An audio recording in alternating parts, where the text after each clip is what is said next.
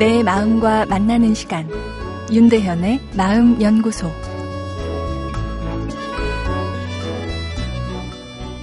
안녕하세요. 월요일 윤대현의 마음 연구소입니다. 오늘은 너 없이 못 살아란 내용인데요. 청취자분들은 없으면 못 살 것 같은 대상이 있으신지요? 없으면 못 살겠다는 것, 의학적으로 이야기하면 금단 증상입니다. 금단 증상이 생기는 이유는 그 대상이 그만큼 나에게 쾌감과 행복을 주기 때문입니다. 나를 즐겁게 해주지 않는 대상에게 금단 증상이 생길 이유는 없겠죠. 금단 증상이 생길 만큼 없으면 못 살 것 같은 대상이 또 하나도 없는 것이 어찌 보면 외로운 인생길에 더 섭섭한 일이 아닐까 싶습니다. 주위에 보면 애완동물 없인 못 살겠다란 분들이 꽤 있습니다. 애완견의 부드러운 털을 만지며 그 눈을 보고 있노라면 내 남편보다 내 인생을 더 이해하는 것 같다고 이야기하는 아내분들도 있습니다. 아, 이해는 되지만 아, 저도 남자인지라 아, 내가 이 멍멍이보다 못하단 말인가 하며 섭섭한 마음도 드는데요. 사람은 누군가와 연결될 때 마음의 충전이 찾아옵니다.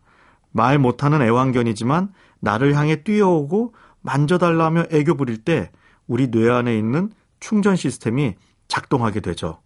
속상한 일이 많아 짜증이 가득 찼는데 애완견과 놀고 나니 어, 풀린다는 것은 애완견이 주는 자극이 내 충전 시스템을 활성화시켜 부정적인 감정을 풀어주고 긍정 에너지로 내 마음을 채우기 때문입니다.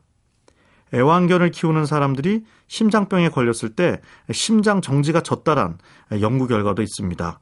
긍정적인 에너지가 완충 역할을 해 과도한 스트레스 반응을 막아주기 때문이죠.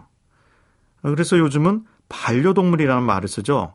해외 동물심리학회의 선언문을 보면 이런 말이 나옵니다.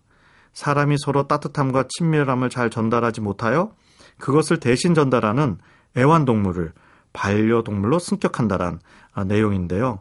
사람들끼리 너무 경쟁하다 보니 우리가 주고받아야 할 따스함을 반려동물이 대신해준다는 이야기죠.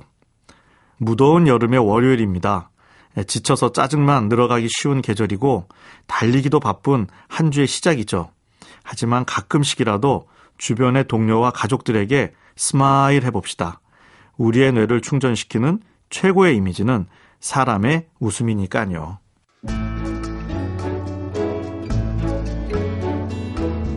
윤대현의 마음연구소. 지금까지 정신건강의학과 전문의 윤대현 교수였습니다.